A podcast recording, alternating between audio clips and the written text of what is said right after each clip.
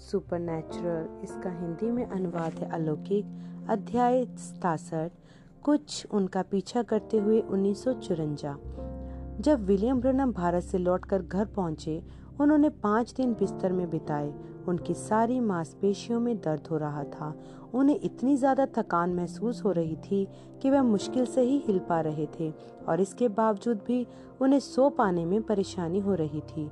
इसकी वजह का एक हिस्सा तो जेफरसनविल और बॉम्बे के बीच पाया जाने वाला 11 घंटों का अंतर था, जिसके कारण उनकी देह को यह लग रहा था कि दिन है जबकि रात थी। लेकिन अब तो निमन रक्तचाप और थकी हुई नाड़ियाँ भी उनकी बेचैनी अस्वस्थता को बढ़ा रही थी। सबसे बुरी बात तो यह है कि उनकी आत्मा उनके रक्तचाप जितनी ही नीचे गिर सी गई थी उनके पास अपनी खराब सेहत के अलावा भी विचार करने को बहुत कुछ था। आन बैक्स्टर ने उनका सभा प्रबंधक होने से इस्तीफा दे दिया था और थल सेना ने बिली पॉल को हाल ही में भर्ती कर लिया था। इन दोनों से ही बुरी बात यह थी कि उन्हें ऐसा लग रहा था कि उनकी सेवकाई के साथ कुछ गड़बड़ी है। उसमें वह प्रभाव नहीं है जो होना चाहिए। 1946 में स्वर्गदूत ने उन्हें बताया था, जैसे मूसा को दो चिन्ह दिए गए थे कि वे यह साबित कर सके कि वह खुदा की ओर से भेजा गया है वैसे ही तुम्हें भी दो दिए जाएँगे। एक चिन्ह जिसका मूसा ने प्रदर्शन किया था, वह था आश्चर्यजनक रीति से होने वाली चंगाई। जब उसने अपना कोड़ी हो चुका हाथ अपने सीने से लगाया था, बागे के अंदर घुसाकर और फिर जब उसे बाहर निकाला तो वह वापस सामान्य रूप से बहाल हो चुका था। लेकिन मूसा को वह चिन्ह सिर्फ़ एक बार दिखाना पड़ा था और फिर उसके बाद इसराइलियों ने वायदे की भूमि तक पूरे रास्ते उसका अनुसरण किया था। आज खुदा लोगों को एक आत्मिक वायदे की भूमि की ओर इंगित कर रहा था। उन्हें मानव निर्मित धर्म विज्ञान से निकालकर अगुवाई करते हुए खुदा की योजना की पूर्ति स्वरूप यीशु मसीह की समझ में ले जा रहा था। ठीक जिस तरह से इसराइली अपने वायदे की भूमि में पहुँचे थे, लाल समुद्र के पार सूखी भूमि पर होकर चलते हुए जाने के अलौकिक अनुभव के द्वारा, सो आज लोग इस आत्मिक वायदे की भूमि पर एक अलौकिक अनुभव से होकर ही पहुँच सकते थे, जब उन्हें पवित्र आत्मा का बपतिस्मा मिले। यीशु ने इसी भूमि की ओर संकेत किया था, जब उन्होंने कहा एलिया तो सच में पहले आएगा और सब चीज़ें बहाल करेगा। प्रेरित तीन में पत्रस ने भी इसी की ओर हवाला देकर कहा था, जब प्रभु की उपस्थिति से वीर शांति के दिन आएँगे और वह उस मसीह यीशु को भेजेगा, जो पहले तुम्हें प्रचारा गया है, अवश्य है कि वह स्वर्ग में उस समय तक रहे, जब तक कि हम सब बातों का सुधार ना कर लें। बिल यह विश्वास करते थे कि सुधार का वह समय आ चुका है और वे यह महसूस करते थे कि उनकी सेवकाई को मसीही चर्च को अगुवाई करके उनके आत्मिक वायदे की भूमि में पहुँचा देना चाहिए था। आठ सालों से वह यीशु की उपस्थिति को प्रमाणित करते हुए और मसीह के सामर्थ्य का प्रदर्शन करते हुए अमेरिका, यूरोप, अफ्रीका और एशिया के चक्कर लगा रहे थे। उन दसियों हज़ारों दर्शनों में से जो उन्होंने देखे, एक बार भी उनका परखने वाला वरदान गलत साबित नहीं हुआ। एक बार भी नहीं, सिद्धता तो केवल खुदा की ही ओर से आती है। क्यों यह मसीही डिनोमिनेशन देख नहीं पाती हैं कि मसीह का चिन्ह उनके बीच में है? यही तो वह चिन्ह है जो 1900 वर्ष से ज़्यादा समय से पृथ्वी पर नहीं था। पर इस पर तो उनका ध्यान ऐसे खिंच जाना चाहिए था। जैसे कि फूटता ज्वालामुखी या फिर कोई परमाणु विस्फोट इस चिन्ह ने तो इस बात के लिए, इस बात के साथ मिलकर कि इसराइल एक राष्ट्र बन गया है। प्रत्येक विश्वासी को यह बता देना चाहिए था कि अंत करीब आ गया है। इसके कारण तो मसीहों के अंदर पवित्र आत्मा के बपतिस्मे के लिए खुदा को खोजने की व्याकुलता पैदा कर देनी चाहिए थी। इसके कारण तो उनमें खुदा के वचन के प्रति एक ज्वलंत उत्साह जुस्तजू सुलग गई होनी चाहिए थी। इसने तो सभी डिनोमिनेशनल के अगुओं को अपने मतभेदों को एक और फेंक कर मसीह के काम के लिए एक विशाल सेना स्वरूप इकट्ठा कर देना चाहिए था।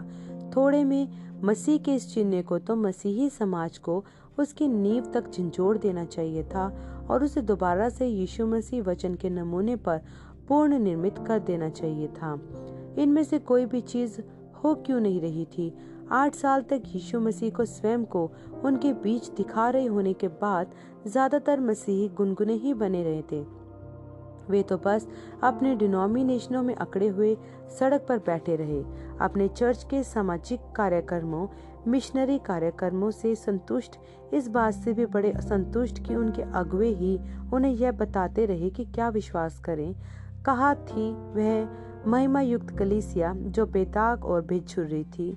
जिसके लिए पौलुस ने बोला था, इफिसियो पाँच की स्थायी।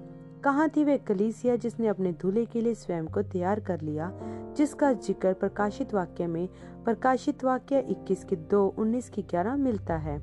कहाँ था वह प्रेम, वह व्याकुलता, वह जुनून और सच्चे विश्वासियों का विश्वास? निराश बिल के चारों तरफ़ एकदम घोट देने वाले धूल के बादल की तरह जम गई। स्वर्गदूत ने उन्हें बताया था, तुम दिव्य चंगाई का एक वरदान लेकर संसार के लोगों के पास जाओगे, लेकिन स्वर्गदूत ने यह नहीं बताया था कि यह काम करना कैसा होगा। न ही स्वर्गदूत ने इस विषय में ज़्यादा स्पष्टता से बताया था कि उन दो चिन्हों का इस्तेमाल कैसे करना होगा, जो उन्हें यह साबित करने के लिए दिए गए थे कि उन्हें खुदा ने भेजा है। बिल यह सोच रहे थे कि कहीं उन्होंने दिव्य चंगाई पर ज़रूरत से ज़्यादा केंद्रित होकर अपने नबी वाले वरदान का गलत इस्तेमाल तो नहीं किया है। आखिरकार और रॉबर्ट स्टॉमी हिक्स टॉमी आसबर्न और बतेरे और सुसमाचार प्रचारकों को उनके द्वारा विश्वास द्वारा चंगाई वाली सभाओं में अलौकिक परख के वरदान के प्रदर्शन के बगैर ही अपेक्षित परिणाम मिल रहे थे। शायद यदि बिल अपने वरदान को नबी वाली लीक पर ही सख्ती से रखे और अपने प्रभाव का इस्तेमाल करके लोगों को मजबूती से खुदा के वचन पर स्थापित करे। हो सकता है कि तब शायद उनकी सेवकाई का लंबे समय तक बना रहने वाला प्रभाव मसीही समुदाय पर हो। पिछले आठ वर्षों के दौरान बिल ने ज़्यादातर छोटे सरमन ही प्रचारे थे। बाइबल की कहानियों और व्यक्तिगत अनुभवों को बताते हुए जो उनके श्रोताओं के विश्वास को पर्याप्त उठाकर, उठा सके ताकि वे अगले चरण में होने वाली प्रार्थना सेवकाई के दौरान अपनी चंगाई हेतु खुदा पर विश्वास कर सके। क्योंकि सभी डिनोमिनेशनों के लोग उनकी सभाओं में आया करते थे, बिल ने अपनी शिक्षण को वचन की कुछ बिल्कुल शुरुआती शिक्षाओं तक ही सीमित रखा था। जैसे कि यीशु मसीह में विश्वास के द्वारा उद्धार और चंगाई कैसे पाए? हालाँकि यह विषय ज़रूरी है। यह फिर भी एक भरपूर मसीही जीवन को जीने में यहुना दस की दस बस शुरुआती सबक हैं। इब्रानियों की पुस्तक ने कुछ शुरुआती दौर के मसीहों को परिपक्व न होने के कारण फटकारा है। यह कहते हुए, क्योंकि समय के विचार से तो तुम्हें गुरु हो जाना चाहिए था तो भी यह आवश्यक है कि कोई तुम्हें खुदा के वचनों की आदि शिक्षा फिर से सिखाए और ऐसे हो गए हो कि तुम्हें ठोस अन्न के बदले अभी भी दूध ही चाहिए। इब्रानियों के लेखक ने इन शुरुआती मसीहों की तुलना छोटे बच्चों से की और उनसे यह निवेदन किया कि वे बड़े हो जाएँ, यह कहते हुए इसलिए आओ मसीह की शिक्षा के आरंभ की बातों को छोड़कर हम सिद्धता की ओर बढ़े। इब्रानियों पाँच बारह से चौदह छह की एक। बिल को यह लगा कि उनकी सेवकाई अपने अलौकिक पुष्टिकरण के कारण आधुनिक मसीही कलीसिया की मदद कर सकती है कि जैसे इब्रानियों की पुस्तक में लिखा है मसीह में सिद्धता में बढ़ जाएँ, इसे पूरा करने के लिए बिल जानते थे कि उन्हें अपने सुनने वालों को खुदा के वचन के दूध से बढ़कर अधिक खिलाना पड़ेगा। उन्हें उनको ठोस अन्न खिलाना होगा उन्हें मसीहों को सिखाना होगा कि सत्य और गड़बड़ी के बीच बाइबल की शिक्षा और मनुष्य के रीति रिवाजों के बीच में क्या अंतर है? ऐसा करते हुए वह जानते थे कि कुछ लोगों को उनसे ठोकर लगेगी। शायद काफ़ी सारे लोगों को उनसे ठोकर लगेगी। अब इसे रोका नहीं जा सकता था। यदि उनकी सेवकाई का प्रभाव मसीही कलिसिया पर ज़्यादा समय तक बना रहना था, तब फिर उन्हें खुदा के वचन का ठोस मांस सिखाना ज़रूरी था। चाहे फिर इसके द्वारा कितने ही लोगों को ठोकर क्यों न लगे। खुदा ने उन्हें विश्वव्यापी ख्याति और प्रभाव से आशीषित किया था। वह इस ख्याति और प्रभाव को इस्तेमाल करना चाहते थे, ताकि मसीहों को खुदा के वचन में मजबूती से स्थापित कर सकें। लेकिन पहले बिल को खुद को ही एक साथ इकट्ठा करना ज़रूरी था। उनकी सेवकाई के लगातार बने रहने वाले बोझ ने, खास तौर से वह परिश्रम जो उन पर परख के वरदान के कारण पड़ता था, उनको फिर से बुरी तरह से थका दिया था। इस हद तक कि उनकी नाड़ियाँ इतनी तनावग्रस्त महसूस होती थी कि टूटने वाली हों। कोई भी आदमी टूटकर बिखर जाने से पहले एक सीमा तक ही तो दबाव बर्दाश्त कर सकता है। बिल्कुल ज़रूरत थी कि उन हालातों से कुछ समय के लिए निकलकर दूर चले जाएँ, ताकि अपनी ताकत को दोबारा नया कर सकें। सौभाग्यवश, यह अक्टूबर था, वह महीना जिसे वे हमेशा शिकार पर जाने के लिए खाली रखा करते थे। कुछ ही हफ्तों में वे भीड़ों के खींचतान से बहुत दूर क्लोरोडो रॉकीज में ऊंचाइयों पर कैंपिंग कर रहे थे। वहाँ पर बहती जलधाराओं की सुंदरता में से पी सकेंगे और अपने दिमाग को सोचने की क्षमता को ऊँची ऊँची चोटियों के बीच मुक्त कर सकेंगे। वहाँ पर वे अपने सृष्टिकर्ता के साथ आज़ादी से बातचीत कर सकेंगे और शांति की अनुभूति प्राप्त कर सकेंगे। ऐसे अनुभव जो उन्हें फिर से जवान बना देते थे, वर्ष के बाकी समय के दौरान जब कभी उन्हें सेवकाई का दबाव हद से ज़्यादा महसूस होता था, वे अक्सर अपनी आँखों को बंद कर लेते थे और किसी खूबसूरत पहाड़ की तराई घाटी की तस्वीर को कल्पना में देखने लगते थे, जहाँ वे कभी गए हों और उस, उसी शांति को दोबारा से पकड़ने का प्रयास करते थे, जो उन्हें वहाँ वापस प्राप्त हुई थी। अब उनकी पीड़ा में जबकि वे दिन के ज़्यादातर समय बिस्तर में ही रहा करते थे। बिल एक समय के बारे में सोचने लगे। जब वे उन्नीस में वह कनाडा में शिकार पर गए थे, उन्होंने उत्तरी ब्रिटिश कोलंबिया में ऊंचाई पर सबसे पास की कच्ची सड़क से भी लगभग 100 मील दूर अंदर अपना एक तंबू लगाया था। एक घोड़े को लेकर उन्होंने ऊँची ऊँची घाटियों का अन्वेषण किया, जो पथरीले विषम पहाड़ों के बीच पिचकी हुई सी थी। एक दिन उन्होंने एक बड़े ग्रिजली भालू का भी पीछा किया था। वह उसे गोली नहीं मारना चाहते थे। वह तो बस उसके पर्याप्त करीब पहुँचना चाहते थे ताकि कुछ बढ़िया तस्वीरें खींच सके। सारी दोपहर वह उस भालू के पदचिन्हों के पीछे पीछे चलते रहे। घनी झाड़ियों से होकर और तभी रुकते थे जब साँझ होने के कारण पदचिन्हों को देखकर पीछे पीछे चलना असंभव हो जाता था। इस सैर पर वापस अपने तंबू पर पहुँचने के लिए बहुत लंबा समय लगा था।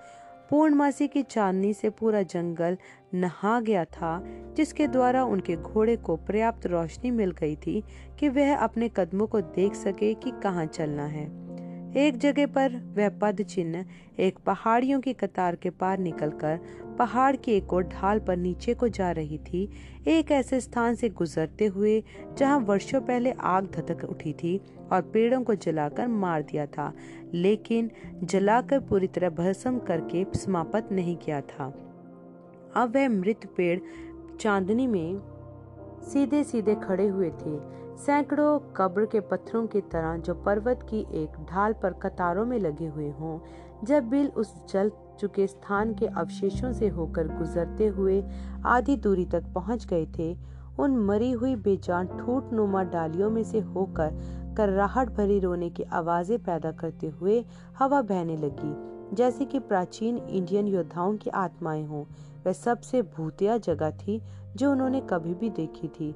उन्होंने अपने घोड़े को एक छोटे से टीले पर रोका, जब उन्होंने उस रोकटे खड़े कर देने वाली चांदनी से नहाए मृत पेड़ों के कब्रगाह पर निगाह दौड़ाई। उनको विचार आया कि योएल भविष्य तत्ता ने क्या कहा था। जो कुछ गाजाम नाम टिड्डी से बचा, उसे अरबो नाम टिड्डी ने खा लिया, और जो कुछ अरबो नाम टिड्डी से बचा, उसे ये लेक नाम टिड्डी ने खा लिया, और जो कुछ ये लेक नाम टिड्डी से बचा, उसे हासिल नाम टिड्डी ने खा लिया। योएल एक की चार, यह भूथा सा दिखने वाले पहाड़ की ढाल ने बिल को कई सारे ठंडे, औपचारिक चर्चों को याद दिला दिया, जिन्हें वे देख चुके थे। चाहे पवित्र आत्मा उनमें से होकर एक जोरदार आंधी भवंडर स्वरूप गुजर जाए तो भी वे मृतावस्था के कारण, मांसपेशियों की अकड़न के कारण इतने अकड़े हुए रहते थे कि बहुत ज़्यादा जो वे कर पाते थे, वह तक कर्राहट भरा रोना। आश्चर्य कर्मों के दिन बीत चुके हैं, यह हमारे कार्यक्रम के साथ मेल नहीं खाता। दिव्य चंगाई या नबियों या दर्शनों या पवित्र आत्मा के बपतिस्मे या आत्मा के वरदानों जैसी कोई चीज़ नहीं होती है। बिल ने सोचा, प्रभु, आपने मुझे इस टीले पर क्यों रोका है? क्या यहाँ पर कोई सबक है जो आप चाहते हैं कि मैं सीखूं? नीचे देखते हुए उनका ध्यान गया चीड़ के वृक्षों की नई कोपलों पर, जो झाड़ियों के नीचे से उगकर बाहर निकल रहे थे। हरे और लचीले, यह युवा पौधे हवा से लहरा रहे थे और नाच रहे थे। अचानक से बेल चिल्ला उठे हाले वह तो इस तरह आचरण कर रहे हैं जैसे उनमें पवित्र आत्मा की बेदारी चल रही हो। यही था उसका सबक। पुराने मृत चर्चों की राख से खुदा ने वायदा किया था कि ऐसे मसीहों की नई फ़सल उगाकर बढ़ा लाएँगे, जो कि उनके वचन में उसकी पूरी सामर्थ्य का विश्वास करेंगे। अगले दिन कैंप में उन्होंने योएल की भविष्यवाणी का बाकी हिस्सा पढ़ा, हे भूमि तुम मत डर तुम मगन हो और आनंद कर, क्योंकि यहोवा बड़े बड़े काम करेगा और जिन वर्षों की उपज अरबों नाम टिड्डियों और लेक और हासिल ने और गाजाम नाम टिड्डियों ने अर्थात मेरे बड़े दल ने, जिसको मैंने तुम्हारे बीच भेजा, खा ली थी, मैं उसकी हानि तुमको भर दूँगा। तुम पेट भर कर खाओगे और तृप्त होगे और अपने खुदा यहोवा के नाम की स्तुति करोगे, जिसने तुम्हारे साथ अद्भुत काम किए हैं। और उन बातों के बाद मैं सब प्राणियों पर अपना आत्मा उंडेलूँगा। तुम्हारे बेटे बेटियाँ भविष्यवाणी करेंगी और तुम्हारे पुर्णीय स्वपन देखेंगे और तुम्हारे जवान दर्शन देखेंगे। और मैं आकाश में और पृथ्वी पर चमत्कार अर्थात लहू और आग और धुएँ के खंबे दिखाऊँगा। यहोवा के उस बड़े और भयानक दिन के आने से पहले सूर्य अंधियारा होगा और चंद्रमा रक्त का सा हो जाएगा। उस समय जो कोई यहोवा के नाम को पुकारेगा, वह छुटकारा पाएगा। योएल दो की इक्कीस से बत्तीस। अक्टूबर उन्नीस के अंत में क्लोरोडो रॉकीज में कई हफ्तों तक शिकार खेलने के बाद विलियम ब्रनम लौटकर घर आ गए।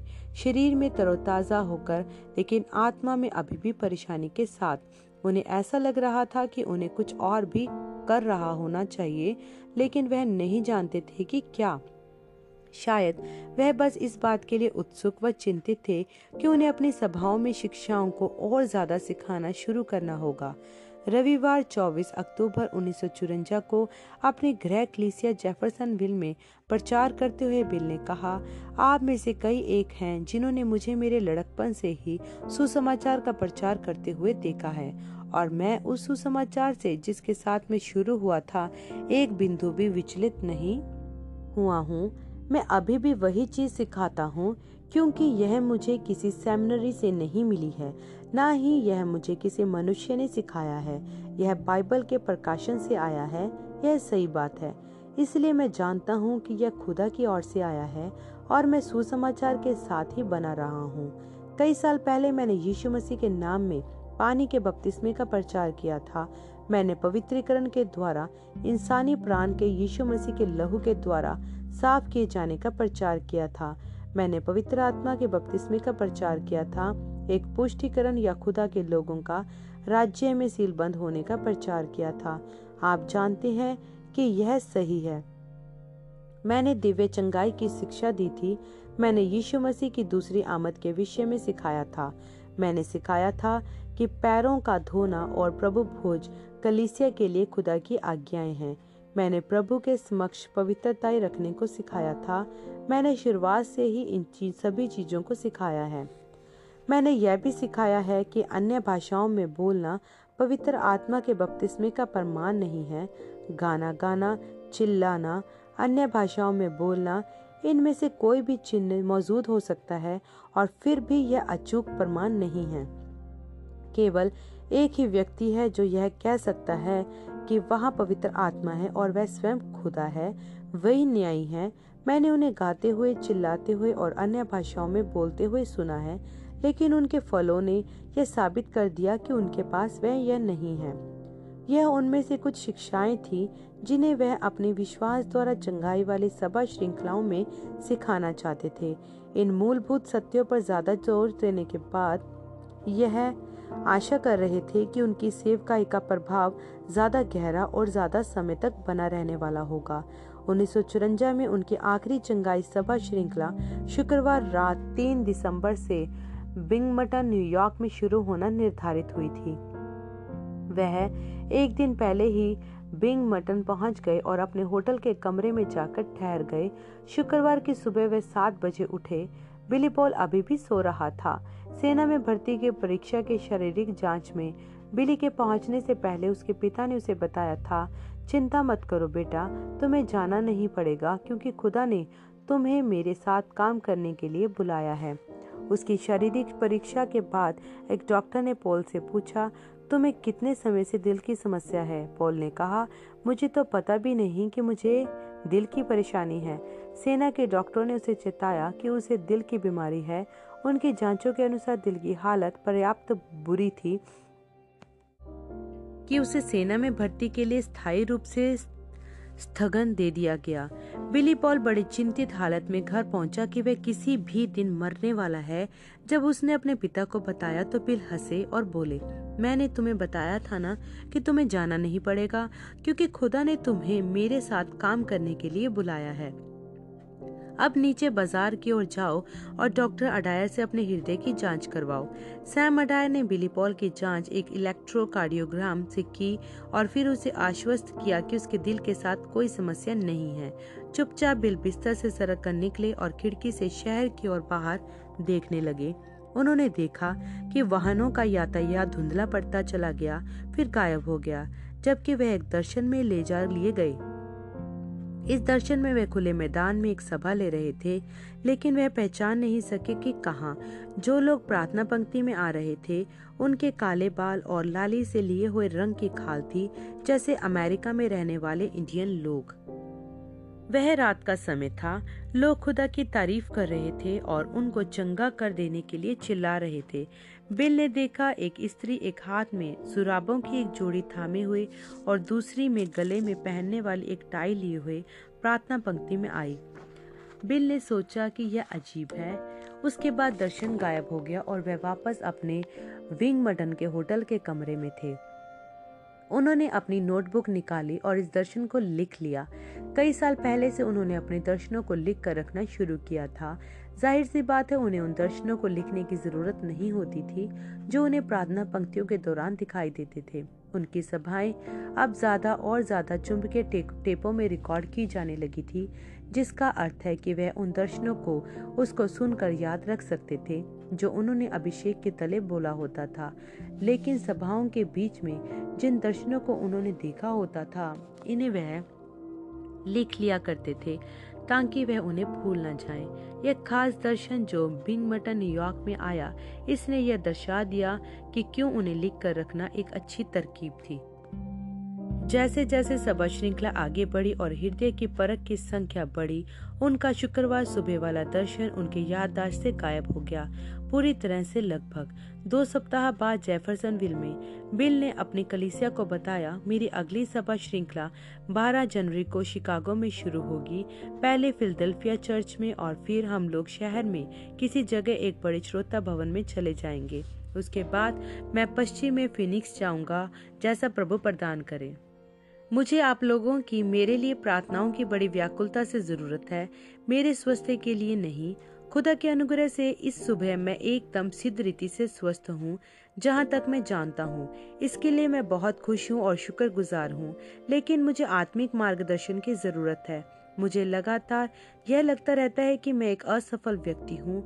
कुछ है जो लगातार यह कह कर मेरा पीछा करता रहता है। ओ, तुम इतने घटिया बहाने हो। ऐसा हो सकता है, लेकिन मैं उसके साथ जो मेरे पास है, अपना सबसे अच्छा काम करके देना चाहता हूँ। सो मैं पवित्र आत्मा से और अधिक मार्गदर्शन मांग रहा हूँ, ताकि मुझे बताएँ कि मेरे लिए क्या करना सही है। क्योंकि 45 वर्ष के हो जाने के बाद, यदि मैं प्रभु के लिए किसी सबसे अच्छी उम्र में हो सकता हूँ तो मुझे लगता है कि वह ठीक अभी है। क्योंकि 45 की उम्र तक सारा बचपना चला जाता है और आप स्थिर होते जा रहे होते हो। बालों के भी सफ़ेद होते जाने के साथ आप जानते हो पक कर मुलायम हो जाते हो। यही जीवन का वह समय होता है जब आपका वास्तव में लंगर पड़ चुका होना होता है और आप अपने सबसे अच्छी अवस्था में मज़बूत होते हो। यदि मैं कभी भी यह जान पाऊँगा कि मेरे पास क्या है तो ऐसा लगता है कि अब मुझे मालूम होना चाहिए और मैं बहुत शुक्रगुजार हूँ उस सब के लिए जो उन्होंने मुझे अपने सुसमाचार में दिखाया है। लेकिन किसी कारण मैं अभी भी संतुष्ट महसूस नहीं कर रहा हूँ। मैं खुदा के लिए और भूखा हूँ। मुझे ऐसा महसूस होता है कि कुछ है जो मुझे कर रहा होना चाहिए और मैं बस किसी तरह से उसे ठीक कर नहीं कर नहीं पा रहा हूँ। मुझे लगता है कि मेरे लिए कुछ और है वहाँ बाहर जो मुझे करना है। मैं लगभग वही कहीं छू पा रहा हूँ, लेकिन पूरी तरह नहीं। यदि मैं बस उस स्थान तक पहुँच जाऊँ, तब मैं बिल्कुल बढ़िया महसूस करूँगा। उन्नीस के अंतिम दिन नव वर्ष की पूर्व संध्या के दौरान अपने गृह क्लेसिया में बिल ने कहा, आज रात को मैं यह जानकर शुक्रगुजार हूँ कि महान यहोवा खुदा, जो कभी सीने पर्वत पर गर्जा था, जो एक बार और एक और पहाड़ पर खड़ा हुआ था और अपनी आज्ञाओं को सिखाया था जो मृतकों में से जी उठा था, वही आज हमारे बीच में है। वह अब भी वैसा ही है जैसा वह तब था। और यह सोचकर देखें कि स्वर्ग के खुदा ने अपने आप को इतना दीन किया कि नीचे आकर हमारे जैसे गरीब लोगों का साथी बन गया, जिनके पास इस संसार की चीज़ें तो ज़्यादा नहीं है। उसने मुझे इतना प्यार किया कि वह नीचे आ गया और मुझे अपने अनुग्रह के द्वारा बचा लिया। मैं किसी भी चीज़ के योग्य ना था, लेकिन उसने मुझे बचा लिया, क्योंकि संसार की नींव रखे जाने से भी पहले उसने मुझे बचाए जाने के लिए पहले से ही ठहरा दिया। अपने ही पूर्व ज्ञान से संसार के शुरू होने से भी पहले और प्रत्येक दूसरा आदमी या स्त्री जो उद्धार प्राप्त है, उसने उनके लिए भी ठीक यही किया है। ओह, ये क्या ही अद्भुत, बढ़िया बात है। मेरे पूरे दिल की इच्छा इस पूरे वर्ष के लिए यह है कि यदि खुदा मेरी प्रार्थना सुने तो मैं चाहता हूँ कि यह आने वाला वर्ष मेरे जीवन का सबसे महान वर्ष ठहरे। मैंने अभी तक खुदा के अनुग्रह से पाँच लाख से अधिक प्राणों को मसीह के लिए जीत लिया है। मेरी आशा है कि अगले वर्ष इसी समय तक मैं दस लाख की संख्या पूरी कर लूँगा, क्योंकि यदि खुदा की इच्छा होवे, मैं विदेशों की यात्रा फिर से शुरू करना चाह रहा हूँ। जितनी जल्दी हम ऐसा करने के लिए आर्थिक रूप से सक्षम हो जाएँगे। मैं जानता हूँ कि दिन गुजरता जा रहा है, समय की घड़ियाँ बीतकर बहुत आगे पहुँच चुकी हैं, साँझ का समय आ रहा है, मित्रों, और मैं वह सब कुछ करना चाहता हूँ जो कर सकता हूँ, क्योंकि यही एकमात्र समय है जब आप और मैं कभी भी मरणहार होंगे। यही वह सारा समय है पूरी अनंतता के दौरान कि हमारे पास यह सौभाग्य है कि किसी को जीत कर मसीह के पास लाएँ। आइए वह सब कुछ करें जो कर सकते हैं। आइए प्रत्येक घंटे को लगा दें जो हम उसकी महिमा के लिए वास्तव में लगा सकते हैं। इस आने वाले वर्ष के लिए यही मेरा इरादा है। खुदा की मदद से और आपकी प्रार्थनाओं के द्वारा मैं इसे कर लूँगा। उनकी सेवकाई बदलने जा रही थी और बड़े ही नाटकीय ढंग से बदलने जा रही थी, लेकिन उनकी अपेक्षा से कई फ़र्क ढंग से। आमीन।